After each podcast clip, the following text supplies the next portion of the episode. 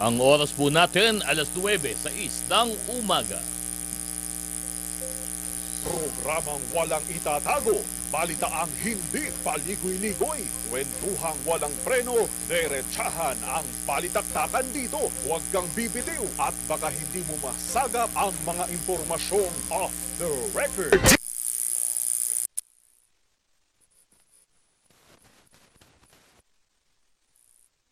Boying Remulla, Ambassador Teddy Boy Locsin, Senator J.D. Ejercito, Attorney Dodo Dulay, Congressman Jonathan De La Cruz, Ed Javier Paulo Capino, at Edwin Eusebio, DZRH Executive Session. Good morning, good morning Pilipinas! Uh, live na live po kami ngayong Sabado ng umaga. Huwag po kayong bibitiw hanggang mamayang ikasampu at kalahati. Ako po si Attorney Dodo Dulay. Kasama po natin dito, walang iba. Si uh, Prosecutor Edwin Eusebio. Uh, paring uh, Edwin, kamusta? Maulang umaga, Yusek. Magandang umaga po mga kaibigan. Samahan nyo kami sa susunod na mga sandali hanggang mamaya po naman. Asan yung ibang mga kasama natin? Takot sila. mga gremlins yata yun. Takot sa ulan. Mga gremlins Hindi, pa. si ano si Sek uh, Boying ay kasalukuyan nasa ano yan, nasa abroad na may trabaho, no. So, meron siya mga meeting doon. Ah, si Sen JB naman ay ganun din, no. Meron din na lakad si Sen JB ah, na kailan kanyang Mga dinadaluhan na event. uh, Oh, in event ano. Tapos yung iba nating mga kasama, si Pau nakahawak sa timba, si Ed nagpapagawa ng alulod. si Kong Jonat. ah, si Kong Jonat. Oh, medyo medyo busy. Pero bago yan, ano, Edwin, ah, kasi kailangan natin pag-usapan ngayon sapagkat ilang araw na to na Hmm. Medyo umuulan, Uh-huh. uh araw. Kusapin natin yung taga DOST. Better yet. Andito oo. ngayon si ah, Rhea Torres ng DOST Pag-asa. Ah, alamin natin kung ah, ano May ba ba? nangyayari dito. May bagyo ba o may babagyo ba? ah? Ah, Ma'am Rhea, good morning po. Yes po, good morning din po sa inyo. Good morning din po sa ating mga taga-subaybay.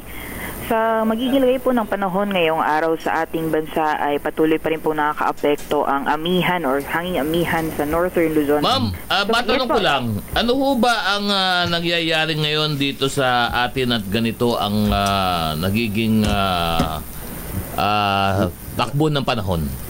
As po yung nangyayari pong mga pag-ulan or yung makulimlim na panahon na nararanasan natin over ilang areas sa Metro Manila, Central Luzon at Calabarzon ay dulot po yan ng epekto ng shear line o yung pagsasalubong po ng malamig at mainit na hangin. So yung boundary po niyan kung saan po sila nagsasalubong may mga kaulapan pong nabubuo at yun po yung nagda, ah, dahilan kung bakit nagiging maulan po yung panahon sa mga areas na affected po ng shear line. Ayun. So ito eh, hindi naman ho bagyo, Ma'am Rhea. Ito nararanasan natin ngayon sa Luzon, Luzon ho ba? Ang, ah, ang parang tinatamaan dito? Luzon lang, Yes ano? po, malaking bahagi po ng Luzon ang naapektuhan nitong shear line. Hindi naman po siya bagyo, wala din po tayo minomonitor na low pressure area. So most likely uh, ito ay shear line lamang po or sa diyang pagsasalubong lang po ng hangin. Alright. oo. So, sa mga susunod na araw ho ba, magpapatuloy pa to hanggang kailan, Ma'am Rhea? Yes po, uh, since present na po yung uh, existence ng hanging amihan, ibig sabihin po na possible na tumagal pa po ito hanggang lunes. And then pagdating naman po ng Tuesday, improving weather conditions na po tayo sa malaking bahagi ng ating bansa. Alright. So, kinakailangan pa rin talagang wag makakalimot sa payong, ano ah? yes po, regardless po kung umaraw, uminit, may payong pa rin po dapat tayong dala. Oo. Dahil na panahon pa tayo ng tag-ulan ngayon. Ay, ah, for sa atin po dito sa may mga climate type 1, particularly dito sa Metro Manila as well as yung mga karatig na probinsya sa western section po ng bansa ay tapos na po yung dry season or ah, rather tapos na po yung ah, panahon ng tag-ulan. Pero may So, maasahan pa tayong bagyo na darating within uh, hanggang December? Yes po, tama po. Um, possible pa rin pong ah, may makapasok pa rin mga bagyo around for the month of October, possible pa rin po yung isa or dalawang posibleng pumasok. And for the months of November and December din po ay isa hanggang sa dalawang posibleng pumasok. So, Ma'am Rhea, itong ah, mga susunod na linggo, kasi itong alam natin, itong susunod na linggo, darating na linggo, eh mahaba ho yung, ah, ano, no? Ah, kumbaga, mga holiday, ano? Ah, gaano katagal ho ba sa tingin nyo itatagal itong ganitong klaseng panahon na, na mag-uulan, nag, ah, nag ah, kumukulog? Yung ho ba, eh, mukha bang ah, kaganda ba o magiging ganito ang ating panahon hanggang ah, mga Nobyembre? At the very least, medyo may pagkamahaba na po kasi pag, uh, pag-uusapan po natin, ilang linggo din yung titingnan natin. Pero at the very least, for the next five days, nakikita po natin ay wala pa naman po tayong inaasahan na uh, low pressure area o bagyo na makaka-apekto po sa ating bansa. So wala pa po tayong inaasahan na malawakang mga pag-ulan na makaka-apekto po sa ating bansa. So mostly yung mga pag-ulan naman po na mararanasan natin is mga thunderstorms po or yung mga panandali ang buhos ng ulan na piling areas lang po yung naapektuhan. So kung nararanasan nyo po during afternoon or common po siya during afternoon na pagdaan po natin sa QC umuulan and then pagdating naman po sa ibang syudad ay nawawala po yung pag-ulan. So mostly yun po yung mararanasan natin. Isolated rain shower. Okay. Ma'am tama. maraming maraming salamat po sa inyong ah, pagbigay ng ah, update dito sa panahon at ah, good morning po sa inyo. Maraming salamat po, Ma'am Rhea. Yes po, maraming salamat din po. Good morning. Rhea Torres ng DOST Pag-asa, mga kaibigan natin napakinggan. Mm, Yusek. Yun. Oh, na eh, alam payong. pala natin na ito palang ah, panahon na to, ah, Edwin. Hindi naman pala ito bagyo. Mm-mm. Wala naman palang ah, bagyo na darating dito. Yan yung pag-aagaw daw ng init at lamig. Oo nga eh, oo nga eh, init at lamig. Pero ito, bukod tayo, bumalaot na tayo sa ibang ah, usapan natin na parang Edwin. Mm. At ah, unang-una dito, siyempre, yung ah, pagbisita ng ating Pangulo sa Saudi.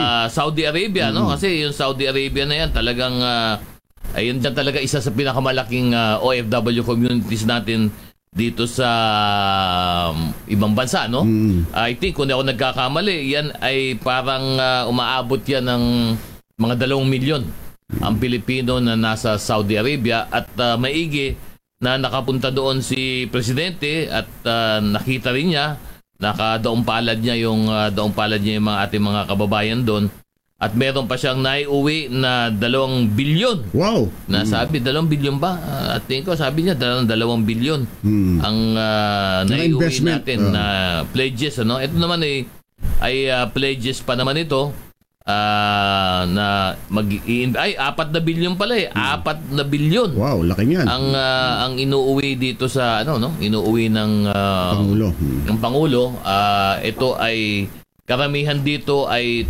doon sa larangan na ang ah, ano yung manpower Mm. manpower resources ano so ang tanong dito ngayon ah ito ba ay ah, dadami ba Ah, magtutulak ba ng mas marami pang mga kababayan natin na makapagtrabaho sa Saudi Arabia Mm. kasi alam mo maraming issue dito sa Saudi Arabia Dekada 1970 pa yan, Yusek, no? Yung kasagsagan ng pagkuha ng mga batang Saudi, kung tawagin. batang Saudi ano ano at saka ang Saudi ngayon Oo. nag-ano eh, nagbubukas na ang Saudi ngayon. Ah, in fact, ang Saudi ay lumalaban doon sa ah, pagiging ah, headquarters Mm. ng ah, tourism, ano, ng World Tourism Office or headquarters. Ah, ang nagbabang nagbabangga ngayon ay Saudi Arabia at Korea. Mhm. Ano at gusto ng Saudi Arabia na sa kanila mapunta 'yon, sa kanila ang maging sentro, kumbaga noong ah, turismo sa buong mundo ha, buong mundo 'to, hindi lang ito sa hindi lang ito sa region ng sa Middle East ano, but buong mundo, ano? At ah, siyempre sila ngayon ay ah, nagbubukas na, no? Nagbubukas sa Saudi Arabia. Pero pero ang tanong dito eh. At siguro yung mga nakikinig po sa amin, mga kababayan natin, sumabay po sa aming ah, usapan. May text line po kami, no? Mm. Isingit ko lang ang text line po namin. 0919-282-6485. 0919-282-6485. Mag-text lang po kayo sa amin ah, para makasabayan po namin kayo sa aming kwentuhan. Pero itong issue dito, Edwin eh, ah, ang Pangulo pumunta na Saudi Arabia, nakakuha na ng investment pledges. Ano? Mm. Okay. Ah, ito ay siguro gagamitin para yung ah, Saudi Arabia palawakin yung kanilang ah, pag ah, pag ah, akit, pag-akit oh. Mm. ng mga turista din ano sa Saudi Arabia. Ang tanong ko lang, handa na ba ang Saudi Arabia kaya na magbukas ano? Kasi alam naman natin ang Saudi Arabia ang isa sa pinaka ah, mahigpit na bansa sa Middle East ano? Ah, at ah, ito nga dito nga sa bansa na to ngayon lamang ah, ilang ilang ah, taon pa lang ah, nagbubukas ang Saudi Arabia na pinayagan nila ang ah, mga babae na makapagmaneho no Yes, oo. Ah, at ah, hindi ko nga alam kung bukas na ngayon yung sinihan. Ano? Dati walang sinihan dyan eh. Iba kultura talaga Pag nila, no? ako, dati, dati nagpupunta ko ako ng Saudi kasi doon nagtatrabaho pa ako doon sa ano sa migrant workers dating ah, sa OWA noon ano ngayon ay ay OWA pa rin pero migrant work nalagay na sa migrant workers. Pag nagpupunta kami doon, walang entertainment doon. Mhm. Sarado, ah. Sarado, walang ano doon eh, walang ah, sinihan doon. Ah, ah, ganun, pati sinihan. Walang sinihan doon. At saka yung... ah, ito naman, lahad lang natin. Yung mga, marami nakikinig yan, taga Saudi. Alam niyo naman kung ano ang ah, Saudi noon at saka ngayon. Ano? Ah, sa Saudi, eh, hiwalay yung babae sa lalaki. Mm. Ano, may... Hindi ka pwede pumasok doon sa lugar na meron kang ah, kasamang babae na hindi mo asawa. Naku. Bawal, bawal doon, ano? Ah, ganun din sa ano sa hotel, ano? Hindi ka pwede pumunta doon sa mga hotel na iba yung kasama mo na hindi mo asawa. Kailangan rehistrado. Oo, oo, kailangan ganun eh. Mahigpit ano, hindi naman natin na pinupulaan yung Ah. kanilang mga polisiya sapagkat alam niyo po sa Bahagi kanya ng kultura yan eh. hindi, kanya-kanyang bansa kasi ah, kanya-kanyang patakaran, Mm. ano? Hindi ho tayo pwede, alam ho na natin mga OFW, pag nag-OFW ho kayo, tayo po ay nagiging bisita lamang Mm. sa ibang bansa. So yung kultura ho natin sa Pilipinas, yung paniniwala natin, hindi po natin pwedeng dalin Tayo sa mag-a-adapt ibang bansa. sa diba? nila. Tayo ay susunod kung ano yung ah, ah, yung patakaran nila doon, ano? Mm.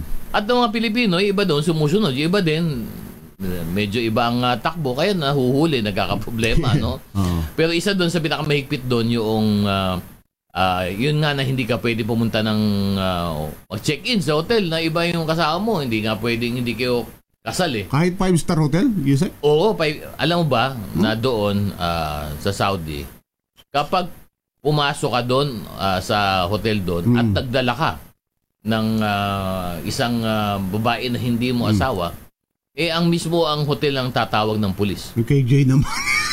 hindi, hindi kay Jay yun. Kasi yun ang polisiya nila eh. Oo. Ano, sila tatawag doon, maaari, mahuhuli ka, no? Ah, Kahit ka, ka-business mo laang. Oo. Ay, ano eh, ayaw nila yung nagpupunta doon, nagkukulong sa Yung opposite kwarto. sex, oo. In fact, hindi nga doon kilala yung makipag-usap yung lalaki sa babae. Ah, no? ganun. Kaya ito lang din yung tanong dito, kung talagang hinahabol ng ah, Saudi Arabia na sila ang maging ah, ulo, Mm. kumbaga, ng turismo sa buong mundo, pa- paano Yung kultura Paano ka oh. makakaakit Oo. kung ang ah, patakaran mo, ang kultura mo ay ay napahigpit, ano?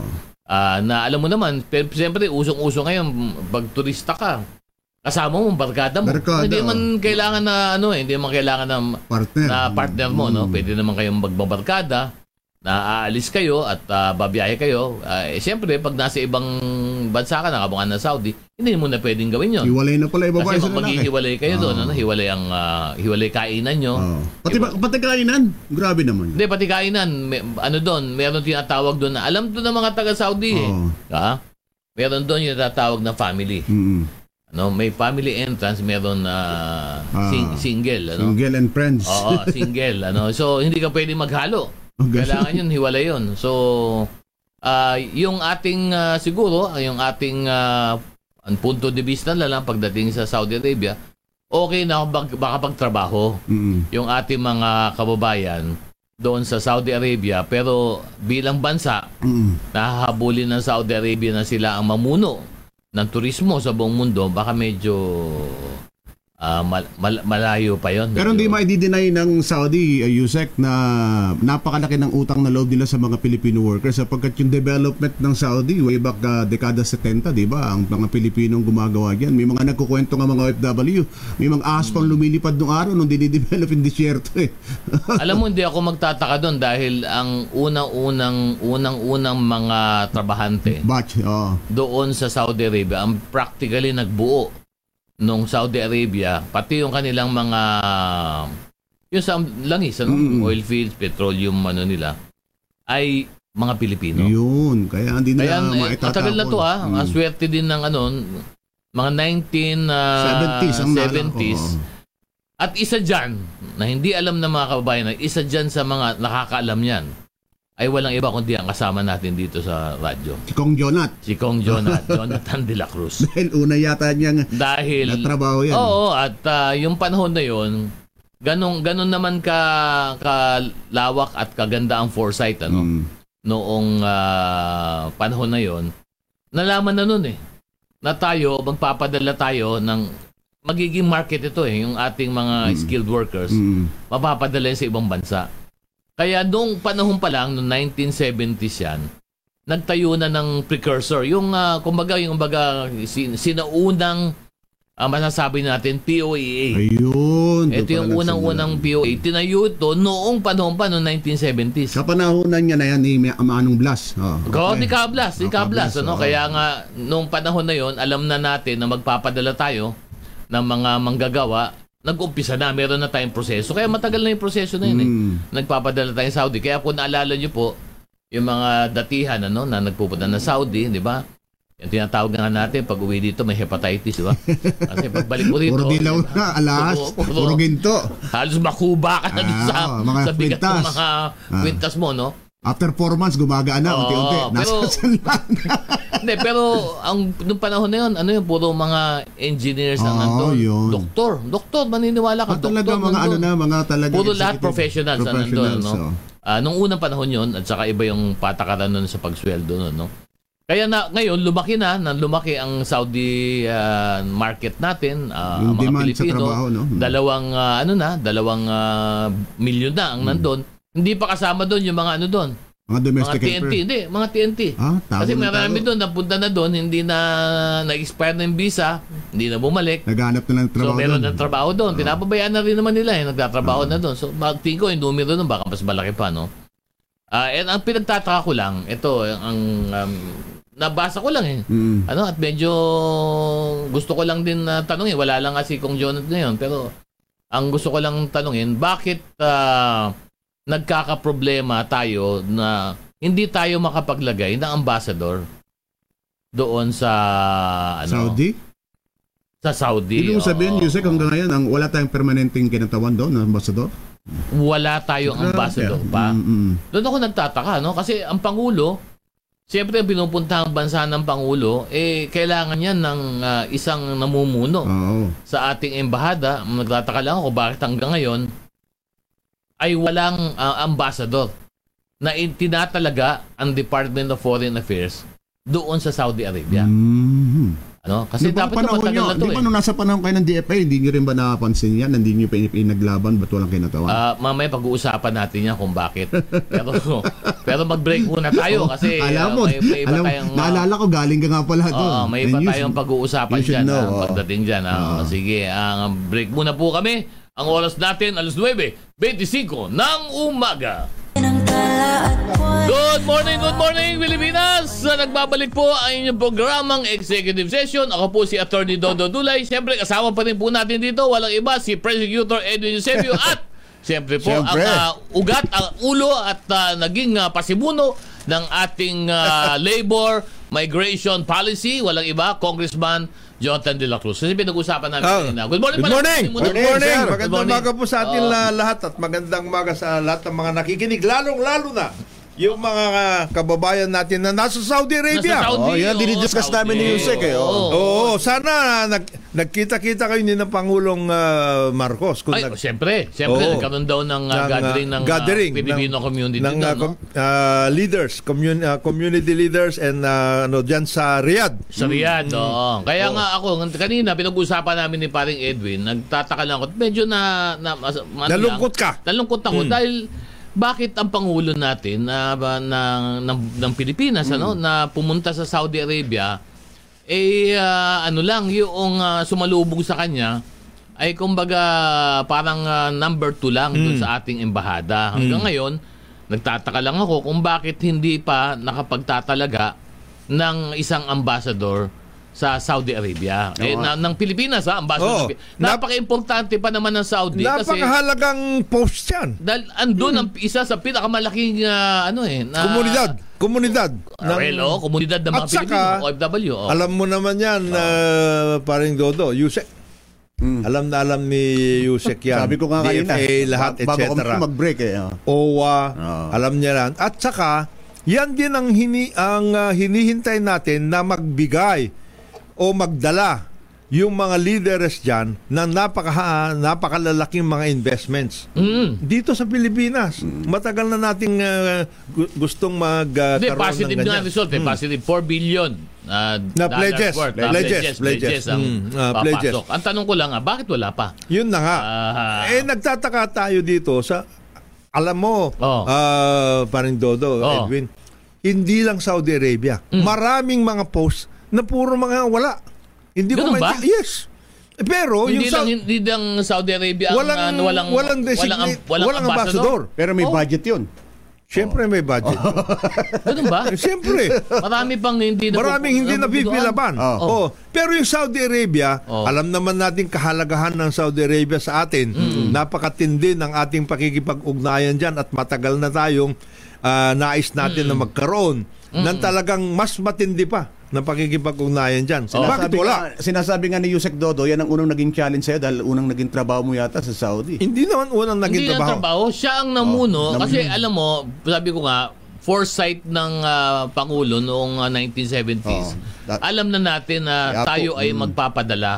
Ang ating ah, manpower ay very important resource yan. Oh. Na gagamitin sa ibang Organisahin bansa. natin. Yun so nag-organize na noong panahon na yon si Kong Jonat. Inumpisahan nila yung precursor nga nitong POAA na to. eh. Lahat. Oo, Diba? lahat ng mga yan. Kaya sa totoo lang, sa labor migration, yung pagpapadala po ng mga uh, Pilipinos in an bansa, organized manner. in an organized, number one ang Pilipinas. Ang We are the Pilipinas. model for all the other countries. Sa totoo lang. Kasi tayo pinakamatagal eh. We started the the uh, earliest uh, policy, government policy for Mid-70s, migration. oh. Mm. Mm. Oo. Eh meron na tayong mga ta- may mga nag uh, nagtatrabaho na dati na ating mga kababayan noon noon pa pero itong organized uh, effort nung panahon ni President Marcos at saka ni Cablas. Senior, senior. Senior. Oo, So hindi ka si taka-taka Cablas. na ganun ka-welcome si Pangulong BBM sa Saudi. Ah, hindi ka taka-taka. Ang hindi lang uh, Ang ang nagtataka tayo yun. ay bakit walang uh, ambassador. Yan din ang tanong ni Yusek Dodo ang pinakahuli nating ambassador doon si Ambassador Alonto. Oo, si Alba, Ad, Ad, Adnan. Oo, Adnan Aloto. oo. Eh bakit hindi naman nala? Yan ang hindi ko maintindihan dito sa ating mga kaibigan dyan sa DFA. Si Secretary Ricky Manalo at saka si Undersecretary Tony, Undersecretary Tony Morales. Ano ba ang problema? Ah, hindi ba tayo nakakapag-bet na mabuti? Parang may gusto sabihin si Yusek. Wala ba tayong mga nominees? Gusto Wala mo ba bang sagutin ko yan? Parang nauumid ang dila ni Yusek. Ah, may problema ba tayo? O marami ba? Baka hindi nyo ma- maalaman kung sinong inyong pipiliin na i-endorse kay Presidente.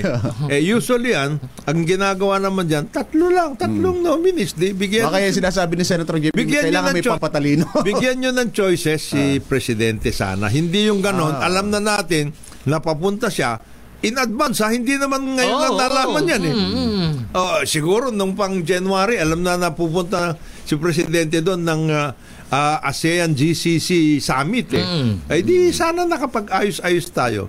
Oh, para Ah, naintindihan kaya natin. naman. Presidente, pinapunta natin, walang ganong sumalubong sa kanyang meron, doon. meron, May sasalubong at May sasalubong at Pero sasalubong. pagdating kasi sa Oo. protocol. Mm. sa Pangulo, Dapat kapag ang DFA. Pangulo bumibisita ng ibang bansa, ang pinakamataas kasi na opisyal Oo. doon sa bansa, Bansa na yun. pinupuntahan, Ay, yung ambassador. yung- kung meron man, kung meron tayong ah, Oo. embassy, ay yung ambassador. Oo. So, siyempre, maganda na kapag pumunta tayo doon, at alam mo, sa larangan kasi ng Diplomasya. international relations, ah, iba ang estado ng ambassador at iba ang estado ng ibang opisyal sa Yes. embahada. Usually yan ang kinakausap ng matataas na ano na opisyal ng tinatawag Host na host country. government, host country ay yung pinakamataas din Yung na ambassador. opisyalis. Siya ang alter ego ng Presidente. Oh, sugo siya eh. Oo, ngayon, ang tanong diyan, kapag wala yung ambassador, ang un- ang kakausap doon, Eh, yung mga ano rin. kakausap sa embassy natin ay Yung mga si- mababa din. Mababa. Mababa. Ganun eh. Lipat iba Ganun. yun. Alam mo, medyo sa... Hindi, sa ganyan ano eh, yan. Ganyan ang diplomasya. Sa diplomasya, iba yung level. Napaka-importante ng level eh. Oo, May ile-level ng din. Kaya nga, oh. kaya nga ah, isipin mo ang ah, sumalu- ang nakipag-usap kay presidente sa Riyadh. ah. Ah. This is the capital of Saudi Arabia. was the deputy governor. Mhm. Deputy Governor of Riyadh. Of, uh, eh, bakit natin ginagawang ganun si Presidente? Basta sa Saudi. I'm sure meron. Ah, I'm sure meron. As a matter of fact, oh. ah, Meron ba? meron akong alam na dalawa na, Na- nais na sana gusto, doon. gusto. Na ambassador level sila. Mm. Sa DFA, taga-DFA. DFA. Okay. Eh, Ngayon, kung ayaw ninyo ng mga tao na yun, yung mga ambassador, kasi ambassador level itong mga Okay. ito. So sa sinasabi mo yon, Go Jonat, Sana. may mga tao na pwede naman na nandun na sa Department of Foreign Affairs. Nagpresenta Na na. pwede, nagpresenta na. Oh, Oh, yes. Eh, sinong may... na pwede na sila mag-ambassador. Na pwede sila ma... ma- Ma- ma- willing sila, ma- willing sila. ma- willing ma- silang Oo. pumunta doon. Oo. Ma-recommend. Oh, kaya lang ah, hindi pa nilalagay. At hindi lang pala to, hindi lang pa to ang ah, May mga ang post. embassy na Maraming walang post. marami pa Yes. na walang ambassador. Usually asa- nasaan yung mga curious lang ako, nasaan yung mga embassy na yan? Namaya. Eh, Mamaya bulong mo sa akin. Bulong mo. Bakit bulungan niya? Kasi kung uh, pareho tayo na naiisip, malamang nalalaman ko na kung nasan yung mga embassy Oo, na yan. oo. At ah, um, sigurado ko medyo, ano, Ako, medyo... ako'y nangihinayang at na- nalulungkot sapagkat ang uh, ang uh, nais, we are open to the world yung nga sinabi ni presidente ang uh, Pilipinas ngayon ay uh, ano the prime destination dapat for investments at ang uh, mga ang uh, numero uno makikipag-usap ay yung mga uh, ambassadors Oo, oo. kasi sila ang nakakaintindi kung sinong kakausapin doon at lahat ah, ng ah, ating mga investors at Oo. lahat. Eh, paano mangyayari yan? pag walang oo. pag walang Uh, ganun. ulo, walang ulo, walang ulo doon, no. Pero maiba lang tayo, malapit-lapit dito sa Middle East, ano, yung issue naman doon sa Israel sapagkat nag-uuwi tayo ng mga OFW. Yes. Ang inaantay kong uh, marinig sana dito, yung OFW na galing Gaza. Kasi marami tayong inuwi galing Israel. Israel na mismo. Itong Israel na kasi na to, ito yung siguro yung malalapit doon sa border. Nasa border, yes. Nasa border. Pero yung doon sa Gaza, yun ang hindi ko pa naririnig. Kung nasa na yung mga OFW. Kasi nahihirapan tayo. Sabi ko, mahirap ilabas. Talagang mahirap yung Pilipino ilabas. na Naka- nasa loob ng naka- ano Gaza eh, kasi nakasarado eh. Nakasarado sila. Na- Pero sa na itsura ngayon, mukhang doon dapat sila lumikas sa kung Jonat doon sa Egypt. tinatawag na Rafa, Rafa. Rafa, Gate, Rafa ano, Gate. via Egypt. Ano? Hindi ko lang alam kung kung nagawa na yun or kakayanin natin yun. Pero malamang, ano yun eh, malamang doon na lang ang way out natin doon. Ano? Ma- Baka in the next uh, few days, baka... uh, Sana, sana, Oo, no? sana. Dahil uh, siyempre tayo nag-aalala din sa ating mga kababayan dyan sa 147 pa yata eh. sa Gaza. Ang uh, nasa... Oh, marami kasi ang karamihan kasi ng Pilipino po na nasa Gaza. Gaza, ay kadalasan dito ay ano eh mga Asawa asawa, Oo, pamilya asawa ng ng mga mga- Palestino, mga pamilya, mga ano? pamilya. Ah, magkakaroon tang talaga tayo ng issue kapagkat ah, wala tayong ah, basically parang ah, Relations. relations with the with the ano eh, Palestinian Authority and of course... Palestine ano? So pero tayo naman ang Pilipinas po ay lagi po tayo kapag dating po sa mga refugee lagi po tayong bukas lagi pong ah, tayo tumatanggap. At ah, yan po ay napatunayan na po ito sa kasaysayan ano? Yes. na mula simula pa po nung una simula po nung ah, World War II pa ata tayo ay nagdadala po tayo dito noong mga refugees ano tumutulong po tayo nandiyan yung mga mga unang panahon na yon yung panahon ni, ng ah, World Jew- War II mga Jewish, Jews yes. ano ah, Si Edwin, ang gustong-gusto niya yung mga Ukrainian eh. Yeah. Refugee. eh, Sabi ko dito naman, kay Edwin, ito yung problema kay iba naman ang- dahan-dahan ka sa mga kaisip mo ng mga ganyan refugees. mo. Ukraine. Ah. O, nakita Oh, mo. yan ang problema. Ito, Ito, iba to. alam mo, ang hinahanap na refugee, Refugee- hindi model. Ang hindi gusto mo model, eh. Pero hanggang ngayon yata may tama bangit ni Yusek, hanggang ngayon yata may mga kinukup pa rin tayo doon sa uh, Marami. Alin sa? Dito sa bansa natin may ilang pang refugees. Yun, dati, Marami. Dati na, nandito pa. Jew- Jews, noong Oo. World War II. Vietnam. Oo. Ang dami pang Vietnamese na nandito ngayon. Oo. yun yun, mga Vietnamese na nandito. Oo, nandito pa. Ah, ngayon, si, dati, nagbukas tayo para sa Rohingya. Yung- oh, Panahon ni Rohingya. Presidente Duterte, sabi Yes. natin, tatanggap tayo ng Rohingya. Mm. Ta- ngayon, ganito, nagka-problema yung mga kababayan natin. Siyempre, asawa ay Palestine. Tatanggapin din natin. natin yun. Siyempre, dugong, dugong. Pilipino din Kasi yan. sila pwede maghakot ng asawa dito, magdadala ganun. Ano, Hindi, tingnan, mo- tingnan mo mag-isip, magdala. tingnan mo mag-isip ito, maghakot. Ah, ano kala mo dyan? Bagahe, hinahakot nila yan. Oh.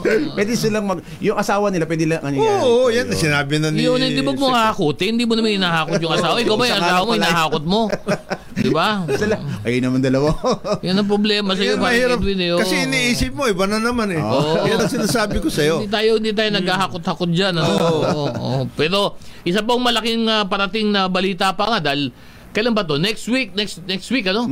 Ay ano na, ay ah, eleksyon na. Mm. Barangay Ay, election, barangay ano? Ay, Ang ito, ingay. ako ha. Hindi, kailangan... Ang gulo na Yan. ng barangay ninyo, ano? Si uh, Yusek Dodo, kailangan magbigay ng, ng ah, protocol tungkol Mm. dyan. Kasi napakahirap yan. Kasi magkakapit bahay ito Oo mga nga. ito. Oo, oo, eh, oo. ewan kung ninyong daanin sa kung saan-saan yan. Hindi, pero ako ay ah, saludo naman ako kay Chairman ah, George. George Garcia, yes. Garcia sapagkat ah, talaga naman for the first time no, nakikita natin na napaka-proactive ng COMELEC ngayon. Hindi sila ah, nagpabaya, no? Hindi Oo, sila nagpabaya. Oo, tinututukan talaga nila yan. Siya, siyempre, andyan yung ating kaibigan, si Commissioner Ernest Maceda na nangunguna doon sa kontra kontrabigay. Oo. Kontrabigay yata yun. Nakipagpirmahan pa sila. Oo. DOJ, PNP, lahat.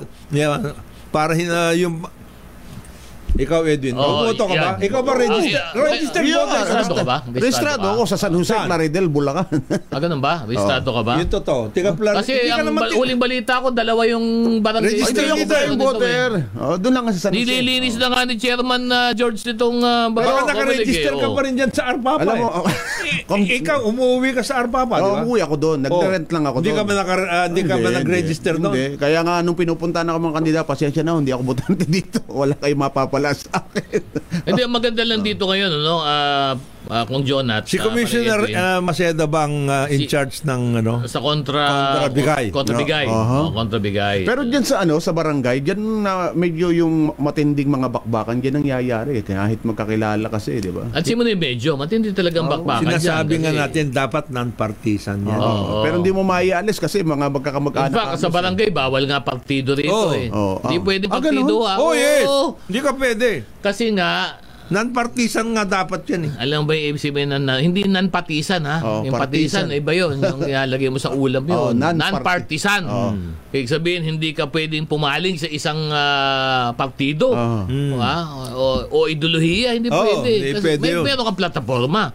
Para doon sa mga ka kabarangay mo. Pa- Kasi, Oo, ang, kasi sisilbihan mo bar- kabarangay alam mo mo, eh. ang number one talaga na napaka-importante sa political system natin, yung barangay. Basic yan. Kasi Basic sa barangay din na talagang masasabi mo na grassroots talaga yan. Eh. Basic unit of the society. Oo, yun talaga mapupunta dyan. At maganda ang ginagawa ngayon ni Chairman George, tinututukan nila ngayon lahat ng mga posible maging violation. Oo.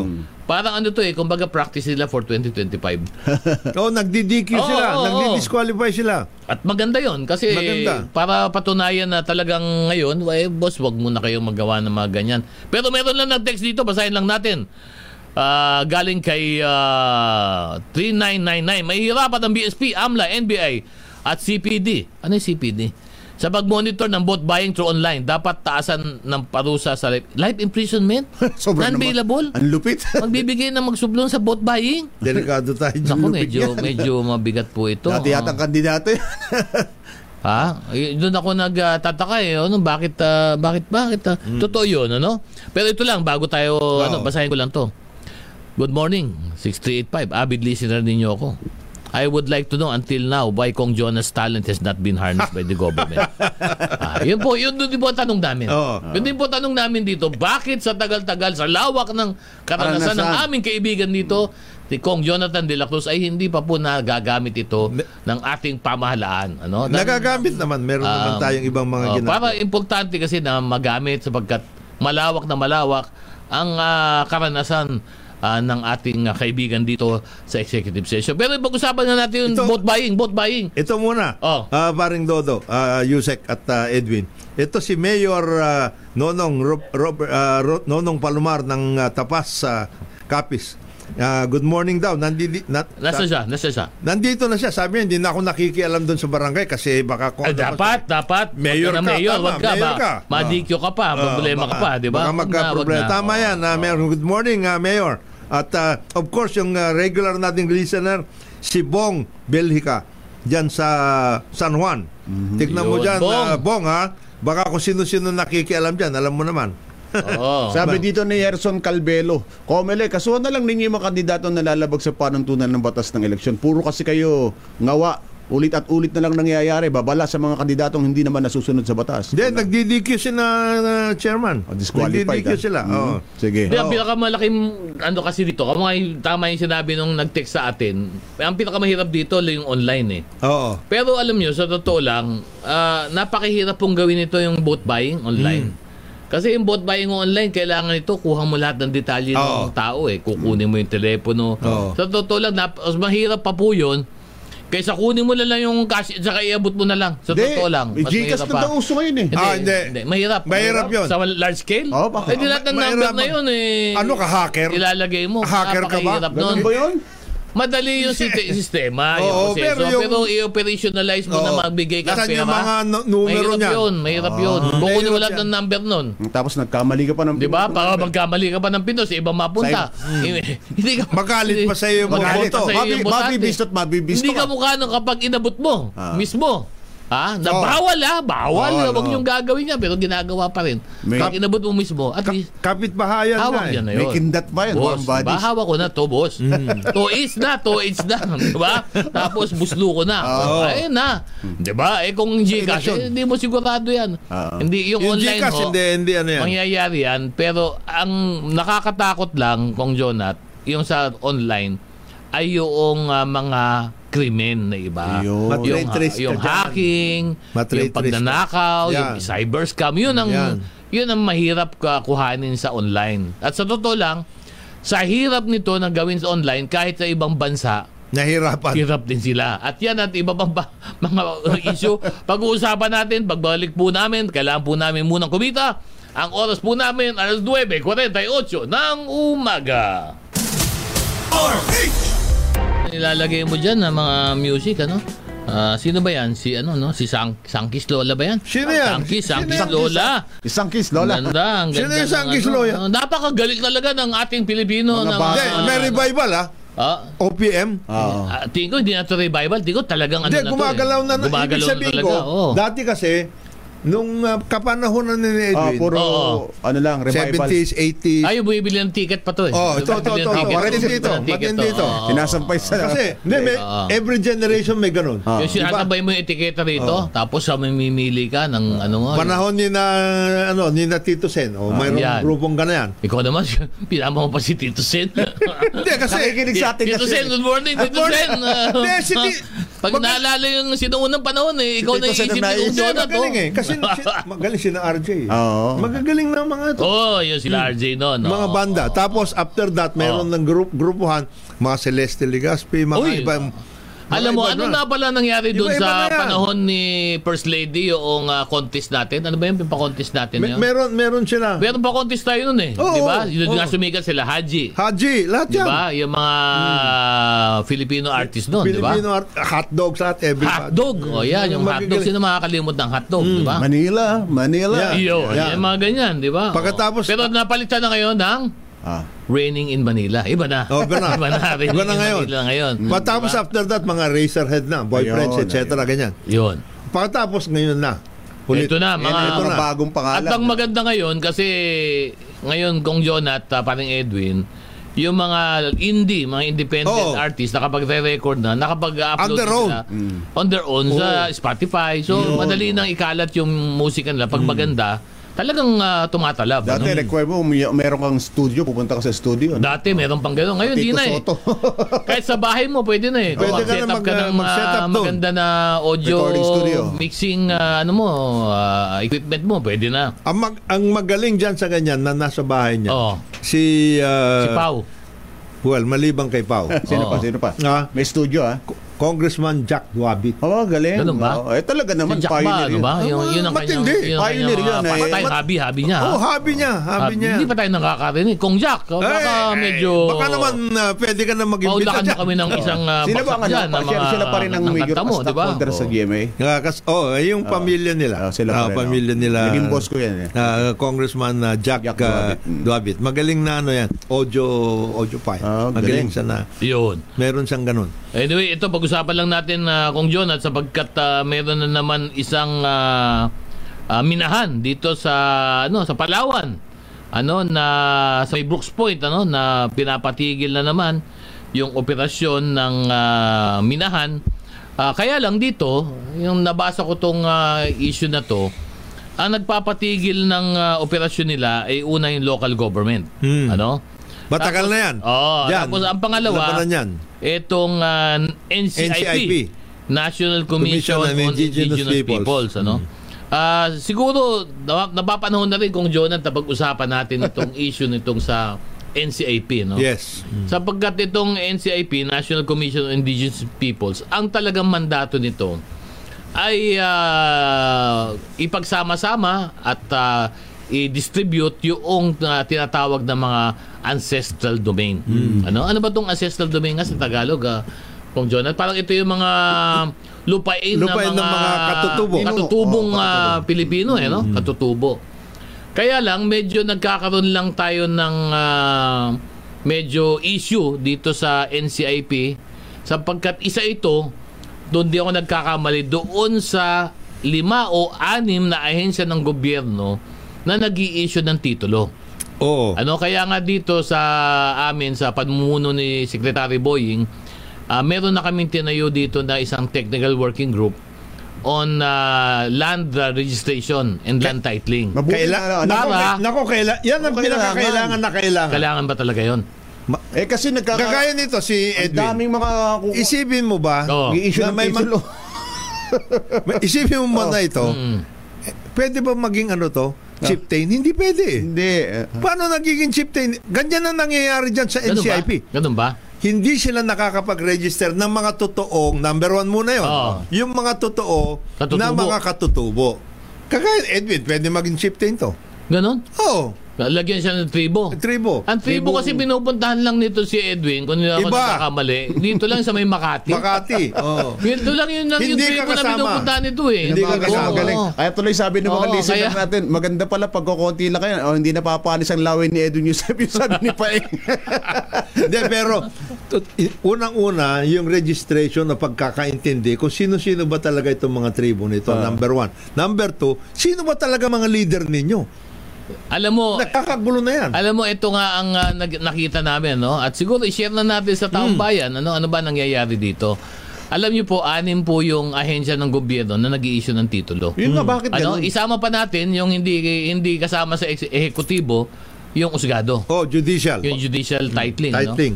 So yung pong anim na yan, ang ah, nagiging ah, issue ngayon ay kuminsan ho ay Sala sa labat. Sala sa labat Oo, at nagpapatong-patong yung ah, pag-i-issue ng titulo. Kaya pala may nag-aaway ng claim Hindi, eh. yun, dun, yun ang nagiging ugat ngayon ng gulo. Ng banatan. May Ano, titulo kasi- ako. Ikaw din, meron. Ang tanong, sino ba, kaninong titulo ba ang ah, mangingibabaw Ayun. at dapat sundan? At anong isang practical na problem ito ngayon?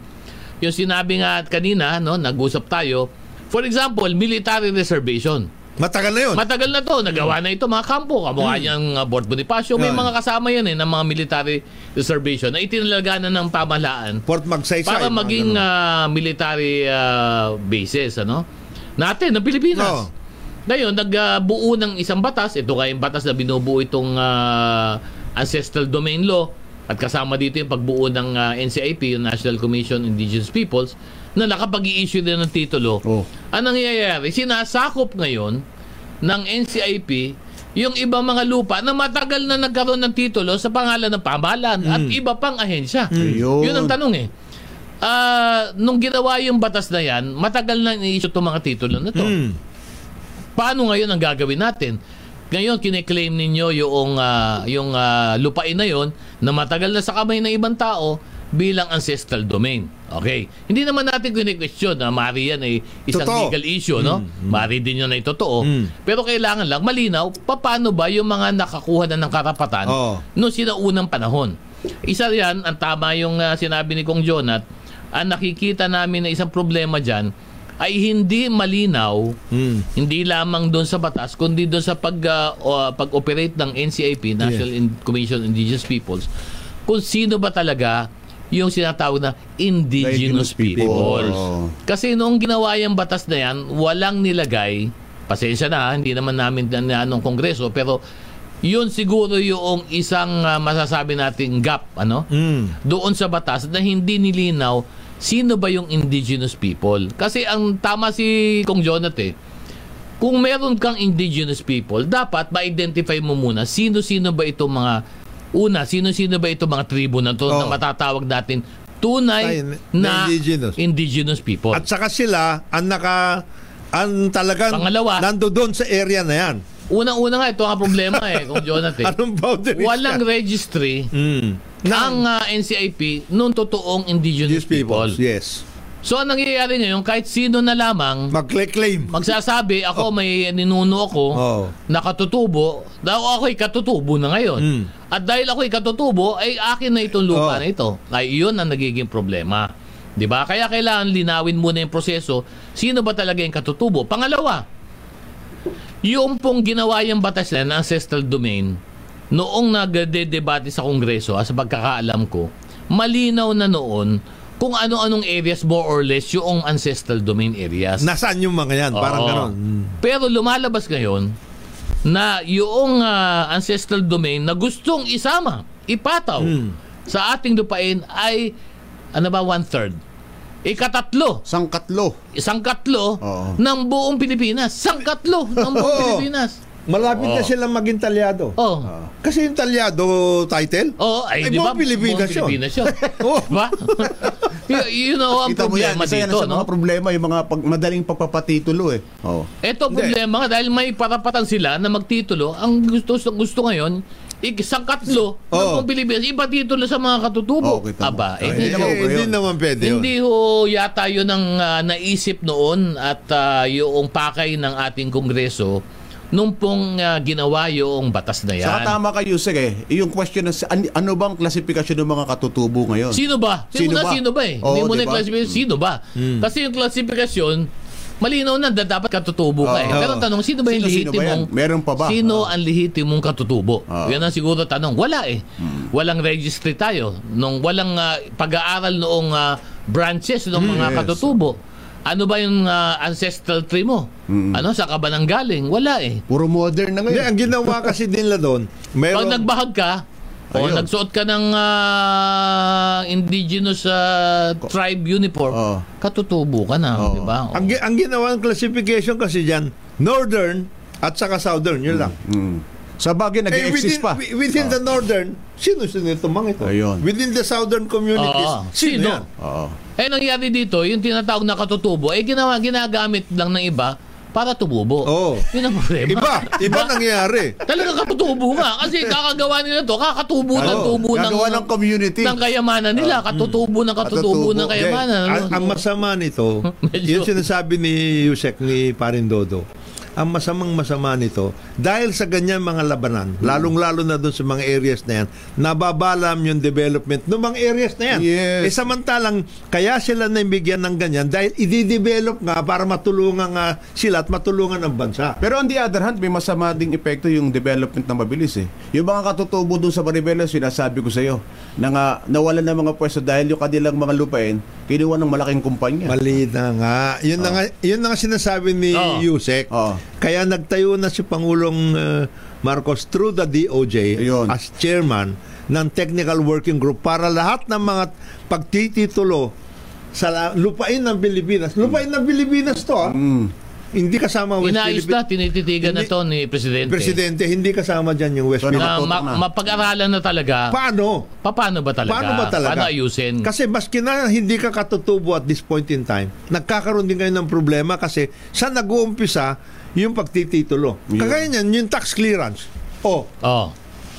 Pa- paano yan? Paano oh. yan? Oh. eh, sasabihin, hindi, may tax clearance ako eh. Oo. Nagbayad ako dyan sa munisipyo. Oo. Eh, maski naman nagbayad ka ng tax clearance kung Saka yung mali eh. Oh, yung binabanggit mo, napakarami palang departamento may kapangyarihan eh. Papaano? Eh, yun ba na nga sinasabi. Dapat, ano, na Anim. u- i-unify. Anim, eh, Anim nga. Pero ano yun eh, Okay lang yung... hindi mo pwede sabihin ng isa. Ah, Kasi ang nangigibabaw pa din dito sa atin, siyempre ang Kongreso. Oo. yun. Ano sapagkat ang Kongreso, sila yung ah, may may kumbaga may may kaalaman, Hmm. may karapatan na magsabi paano ba ilalatag ang pagtititulo sa Ng ating lupa bansa. sa- ang sa ginagawa lang natin, base doon sa ginawa na ng Kongreso, paano ba natin aayusin to para hindi nagkakasala sa labat ito mga ganitong ah, mandato ng opisina. Ng- kasi Di ba? iba't ibang ba- iba't ibang batas na yan eh. May mga iba't ibang batas na yan. Kagaya tama din naman. For example, agrarian reform. Tama. Yan. Dapat talaga mag-issue sila. Di ba?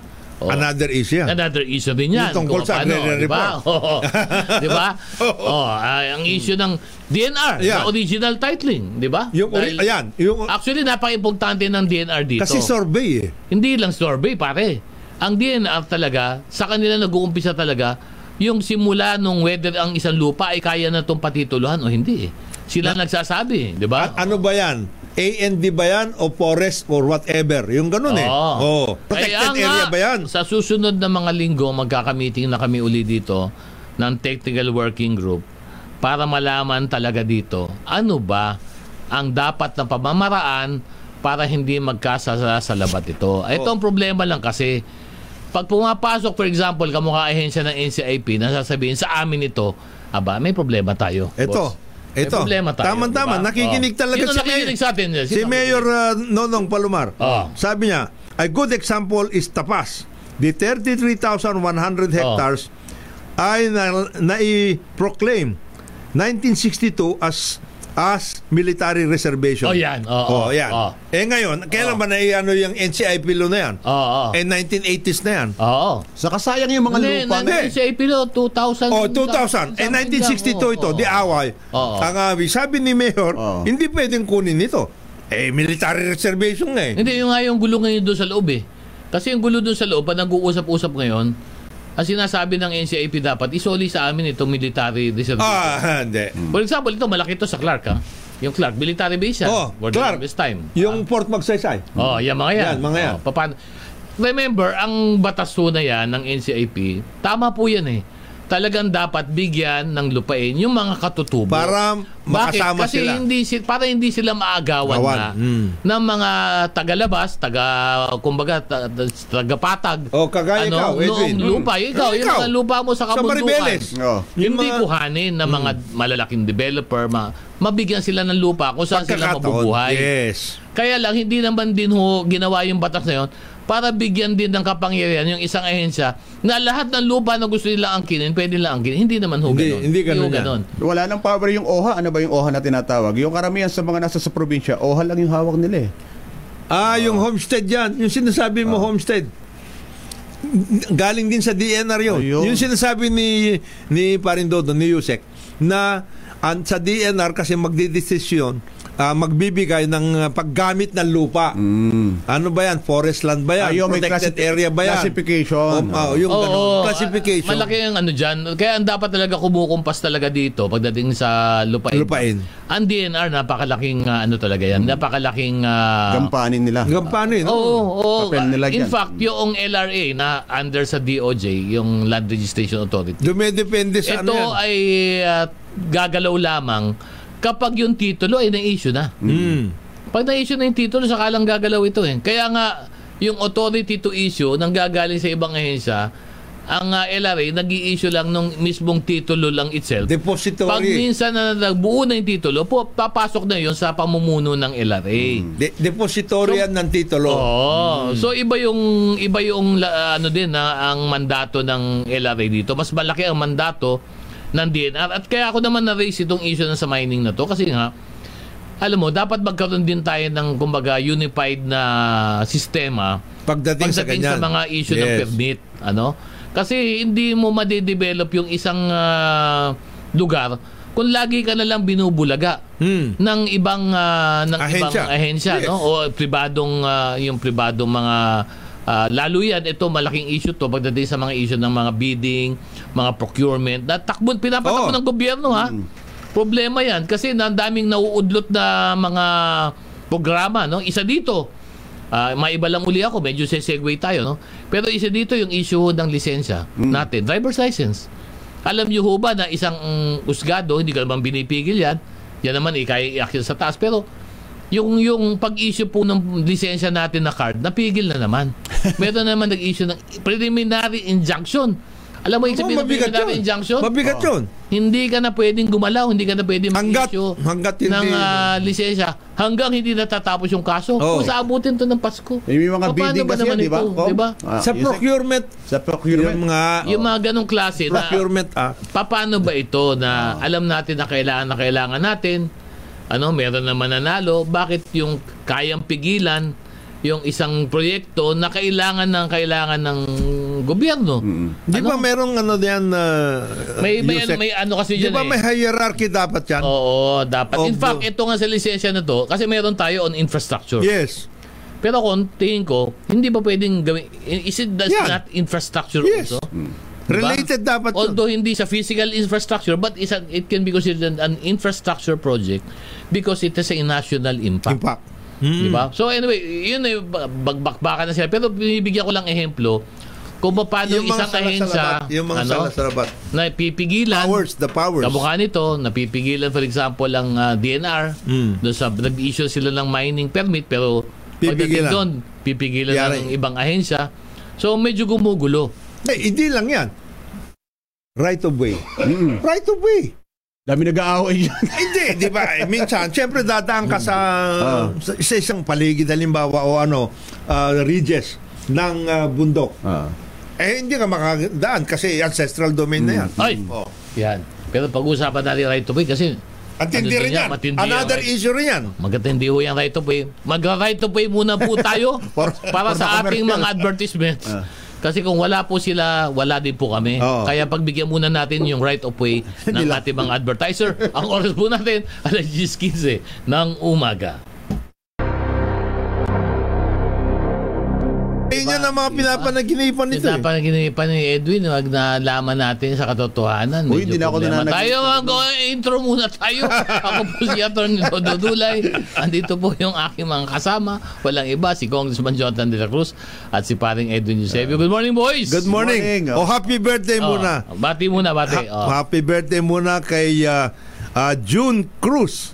Ah, Delphine Cruz Jr. Ay, Ayun. may sumagot sa iyo, Yusek. Yung doon sila tinatanong mo dating pa-contest. Yung Metro Oh, Pop. Metro Pop. Oh, tama, Metro Anong panahon ni ma'am? Panahon ni Mrs. Oh, Marcos. Mrs. Marcos. Metro Pop. Naalala ko yan. Dyan Sabi ni yun. Roger Guarino. Marami daming- sumikat dyan. Daming sumikat dyan, tama. At batiin ko lang yung mga oh. listeners natin, nakikinig natin, walang iba kundi si Toto Arboleda. Toto, good morning. At saka si Attorney Albert Villaseca. Good morning, Albert. At saka si Rito, Rito Marcos kasama ni Governor Manny Mamba sa Tuguegarao. Uh, Ah, ganun. Ngayon, nakasama Cagayan. kasama. Yes. Nga, magkakasama sila. Oh, balikan na natin kasi last uh, ano na tayo, last, uh, Last 10 segment, minutes oh. na tayo, no? Na, na kailangan pag-usapan natin yung issue nga ito sa mga lupa-lupa kasi nako, laki ng problema talaga Mabuti nito, no? nagtayo kayo ng ganun. Meron na at Ng, uh, uh, sa ano yan sa pangunguna ni Secretary. Boying Mm. ah, dahil naging issue yan talaga eh nung pagpasok ni Malaking issue yan. na yung salasalabat na issue ng kasi ang problema sa lupa ang dami na apektuhan diyan eh. Mm. Ano, mga communities, mga Across board tao, mga uh, pamahalaan, ahensya ng gobyerno, di ba? Lahat so, yan. pag maayos yan, siyempre maayos yung ang punto kasi dito, Stable, nung may tinignan naman, stable yan. tinignan naman namin to nung una, ang issue naman dito, paano ba na hindi na to humantong Sa sa, ganito. sa usgado? Mm. Ano, na hindi na magkaroon ng ah, mga kaso, ma-declag din natin ang ating usgado, away sa lupa. Kasama nito sa pagtingin natin. At maganda yung sinabi ni mo kong Jonat kanina, no? Ah, yung ah, kailangan na natin talaga siguro na Mm. maipasa na yung ano nga ba yun? National Land Land Use Act. Yung National Land Use Act. Ano ba yung National Land Use Act na yan? Ano ba may itutulong yan Ang- para maayos natin itong mga issue sa lupa yung, na to? ah, yung National Land Use Act ay ah, ina, ah, hinaharmonize Okay. lahat yung mga tungkol sa lupa. Mm. Anong gagawin? Sino, yung sinasabi mo ngayon na ginagawa ninyo, uh, Parindodo, Yusek, sa technical working group. Ibig Para- sabihin, eh, kumbaga yung buong bansa isosona mo na rin. Oo. Nang i-classify mo na rin ng iba-iba. Parang maliwanag. Tapos may guideline. May Oo, may guideline. guidelines. Kailan ba itong lupa na to? Pwede natin gawin itong uh, forest. Forest, yan. Kailan ba natin to pwedeng iga- alienable and disposable, na? Indisposable, mga ganon. Yung mga ganong klase. Yes, yes. Eh, paano ba to gawing uh, subdivision, Pati housing? yung mga zoning, lahat, etc. Oo, lahat pwede na. Ayun ang importante. No? Para di labo-labo. Oh, hindi, kasi kaya mabuting na sa DOJ ng ano, kasi sila sinisisi, LRA. Nasa gist na ni... Di ba? Pag nagkaroon ng problema, LRA ba lagi? Bakit nagiging LRA lagi? Ang trabaho lang ng LRA, implement lang naman kung ano yung mga na- Na-issue na-issue ng ng mga ibang titulo. ahensya. Oh, registration Di lang. ba? Pag in-issue ng ahensya, wala kami magagawa doon. In-issue ng ahensya ninyo, mandato ninyo. Sino ba naman ng LRA para questionin yon? Pero nagiging ugat pa rin ng, ng Banatan. pagbakan Mm. ng bangayan. Kasi nga wala ngang isang malawakan at kang pangkalahatang pananaw o pagtingin doon sa proseso ng pag-issue ng titulo ng lupa. Kaya, ngayon sa DOJ Kasi may... nga, ano nga, lima nga, anim nga nag-i-issue eh. oh. na Warren. Dodo. Ano yung mas superior? Yung ibinigay ng CLOA ng agrarian Yan. reform or yung binigay na CLOA. ano ng ancestral domain? Ah, Ay, mga wala, wala, wala. yan? Hindi malinaw yun. Hindi malinaw yan. Hindi li- malinaw dahil hindi sinabi sa batas din yun kung Wala. sino mangingibabaw. O, o, ano Pangalawa, kung meron na nakapwesto, meron ng titulo, Oo. ito ba ay pwedeng asapawan Yes. ng ah, titulo ng ancestral domain? Yan. O, Yan, hindi mga rin ganon. yung malinaw. Mga ganon. Di ba? Pag Oo. yung ginawa mo, away yan, Away na yan. boss, away yan. Mabuti na Di ba? isip mo Yusek na trabahuhin yan at yan ang... ah, Hindi, kasi yan naman nga sabi ko sa iyo, nung tiningnan niya ni Secretary, Secretary, Boy, oo. na ayusin niya. Lalabid salita si Pangulo eh. Oo. Na ayusin na itong ah, di issue ng sa, sa lupa. Ano? Ay, dami nag-aaway. Yes, daming ah, bu- Away-away bunga. yan. Daming bunga na kaso nito eh. Mm. Eh, ang importante, nakakaintindi sa lupa si Sec at saka si Parin Dodo. Ayun, oh. Oh, yun, yun, yun, yun ba? Ganun ba yun? Hindi, kasi, di, si, di, di ba, yung kanyang pag-iisip, nakita, yung nag-usap tayo minsan, isipin mo na isip niya yung tungkol doon sa, anong, anong tawag niya? Meron siyang tinawag eh, yung tungkol doon sa pag-ano ng, ah, sa lupa, na pwede mo nang ah, gamitin to, pero may continuing na problema ka, ayusin ko. Ayun, parang Yusuf Rock ba? Ganun O type. yung parang Oo. ganon. Yung parang ah, magaling si secretary sa ganyan. Maayos yung kanyang pag-iisip. Ito lang, basa lang tayo ng mga text dito. Oh, magandang dami. umaga. Sabi dito sa ano ni Koy Laura, magandang umaga mga sesyonista. Paski shout out ang Paranaque City Police. Talawak ang lakawan ng PLDT Copper Wars. Ay, Dito kahit araw nag nagpapapigi diyan sa San Antonio Valley. San Six Antonio? Barangay San Isidro, Paranaque City. Mayor. Ano, may, ano, medyo boss. Mm. Ano na ginagawa nyo dito? Dahil daw yung mga copperware na yan, eh, imbis na magamit namin pang internet, nawawala. Kaya pala nawawala internet Oo. lagi dyan. Eh, huwag ninyo yung tanakayin, baka makuryente kayo. Ayan, oh, may mga nakakamiss din sa mga blind item natin eh. Wala tayong blind item man ngayon. Mamaya, mag-blind item tayo. Meron, meron, Meron blind tayo, item ha, bago Puro tayo politika magtapos kayo ha. eh. Hindi, meron tayo. Bago tayo magtapos, meron, Meron, meron. blind item dito Sige, ha. Ito, ha? Ayan, ayan. Oh, sige. Ito, Basa. ano daw, good morning daw from, uh, ba, galing pa ito sa ano, Sa? Legazpi City. Legazpi City. Sina Summer. Oh, good morning sa inyo. Good morning. Yung ating mga poli mga uh, political uh, operators dyan. At Ito, saka political NGOs. operators.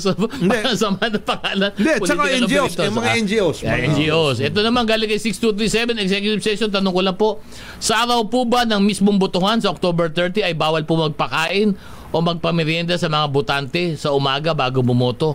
At sa panangalian na ay iba na nakaboto na at iba na ay buto, bu, bu, bu- buboto pa. Bawal po ba o hindi bawal? Magpakain. oh. Ah, Yan. yeah, malaking problema. yan. Bawal yan pag nahuli ka. yan. Sasabihin namin. Pwede po bang maging kandidato a barangay anak ng mayor? Ah, pwede. Siyempre. Anak, pwede. Pwede, Yan. pwede, pwede. Nasa inyo naman kung boboto ninyo, di ba? oh, yung mga ganyan mga bagay-bagay. Yung pakain, ano, ah, actually, sa totoo lang, yan eh, pinagbabawalan Yes. talaga. Kasi yun nga ay baring ah, paraan ng tinatawag na vote buying. Kaya ngayon sa araw na yan, medyo maingat lang ah, tayo. Kung siguro pamilya nyo, hindi naman siguro mapapigilan magpakain kayo. Oh, No? pero kung uh, Pero kung buong buong barangay yun na, ay pinapakain nyo at nahuli kayo, bawal. Ano? Pag nakalusot, pwede siguro. kung, kung nagpa-boodle fight kayo ng buong barangay, medyo problema. Oo. yun. Yo, question nyo yun. Kung question yun. At ito ang ah, blind item ha. Last, Yan, last two minutes na. Last two minutes. Last two oh. minutes ha. Ito reliable source to. Reliable ha. Sino? Ayokong ano. Naka-chismis si Yusek. Oh. Di ba may lumabas na balita noon? Di ba? Na meron daw nangako sa China na aalisin yung ating BSP BSP ba? Sierra BRP? Madre, Sierra Madre. BRP BRP. BRP, Sierra Bangko, Madre. bar- barko ng Republika ng Pilipinas. Yan. Ibubulong ko sa inyo kung sino yon. Kilala na Galing, galing pa doon sa, ito, confirm ito ng ah, mga kilala natin doon sa ibang bansa. Ba? Kilala ni Edwin yun. Ah, Wala ko alam di. Ah, Kaya hindi masabi ng China Ah. kung sino. Oo. Tagal na natin sinasabi, sinasabi nyo, may nangako, sabihin nyo kung sino, ayaw nilang sabihin. Ayaw nila sabihin yun. Pero ibinulong sa atin. Oo. So, mamaya Kasi, ikikwento ko mer- sa inyo. Hulaan nyo kung sino. Meron daw Meron, transcript. meron eh. daw ha. Meron sila sinasabi ha. May May transcript. transcript of record yung ating dating ambassador doon. Aba. sa China. Uh, tingnan natin. Mamaya, uh, Mamaya. mamaya pag-usapan natin. Pag wala na, tayo sa studio. Pero yun ho yun. Hulaan nyo. Kung sino. Pero meron. Meron. Meron, Meron din daw. Pag nagpa-blind item ka pala, talagang daw. blind. eh. Meron. Meron. ha? Wag ayoko magbigay ng mga clue. Oo, Mahirap ng na eh. clue. Wag mo. Kasi binulong lang sa atin to. Siyempre, alam mo, binulong sa'yo. Huwag mo nang ikalat. Binulong lang At saka sa'yo. pag, pag Diba? binulong sa'yo, malalaman mo kung sino nagbulong. Mali Ayan, yun. oh, Ayun. problema tayo dyan. problema ha? tayo. Oo. Diplomatic So, protest abutan Yan natin. ang problema dyan. So, pero alam nyo, alam natin, ha? Mamaya manghula kayo next week. Pag-usapan natin. Pag-usapan yan. natin yan. Pero sa ngayon, wala na tayong oras. Kailangan tayong magpaalam. Oo. sapagkat, ah, ano nga pala, huwag nyo hanapin yung mga kasama namin dito. Nagtatrabaho po sila lahat. Una-una, si Ambassador, nasa UK. nasa Huwag nyo UK na hanapin po si dito, Ambassador, diba? yan. Si paring Ed, wag yung hanapin kasi malaking contractor na po yan. Oo. Alulod. Hindi lang alulod ang minapagawa ngayon yan. Ha? Bahay na, yung ginagawa niya. Tulay na, tulay. Tulay. Mga kalsada. ha? Si Pau, wag yung ano yan dahil ito ay nakaakap sa timba. si Sen JB at saka si Sek Boying, nagtatrabaho Official. po yan. Official, Kaya wag official. yung, yung munang ano. Tina- Ba't nga ba nag-resign na Secretary General ng PDP? Sino ba itong Secretary General ng PDP na nag-resign? Baka si bata mo, No, si. Melvin. Ah, Ah. mm, Ano na tayo? mm, bakit? Ako, medyo... Hindi, ito, ah. another ano yan, blind Another item issue. yan. Pag-usapan natin. Pag-usapan natin yan. Ah, susunod na linggo. Oh, okay. Pero kami, magkukwentuhan muna kami tungkol dyan. Oh. Ako po, ay magpaalam ngayon dalawa. Oh, magpaalam Maraming na. salamat Diba? po. Ako si Edwin Eusebio. Until next week. Maraming maraming salamat mo. Ito yung kaibigan Jonathan De La Cruz sa mapagpalang araw sa atin lahat. At ako naman po si Attorney Dodo Dulay. Salamat po sa inyong pagsama sa amin dito sa executive session. This executive session is now adjourned. Mabuhay ang Pilipinas! Mabuhay ang Pilipino!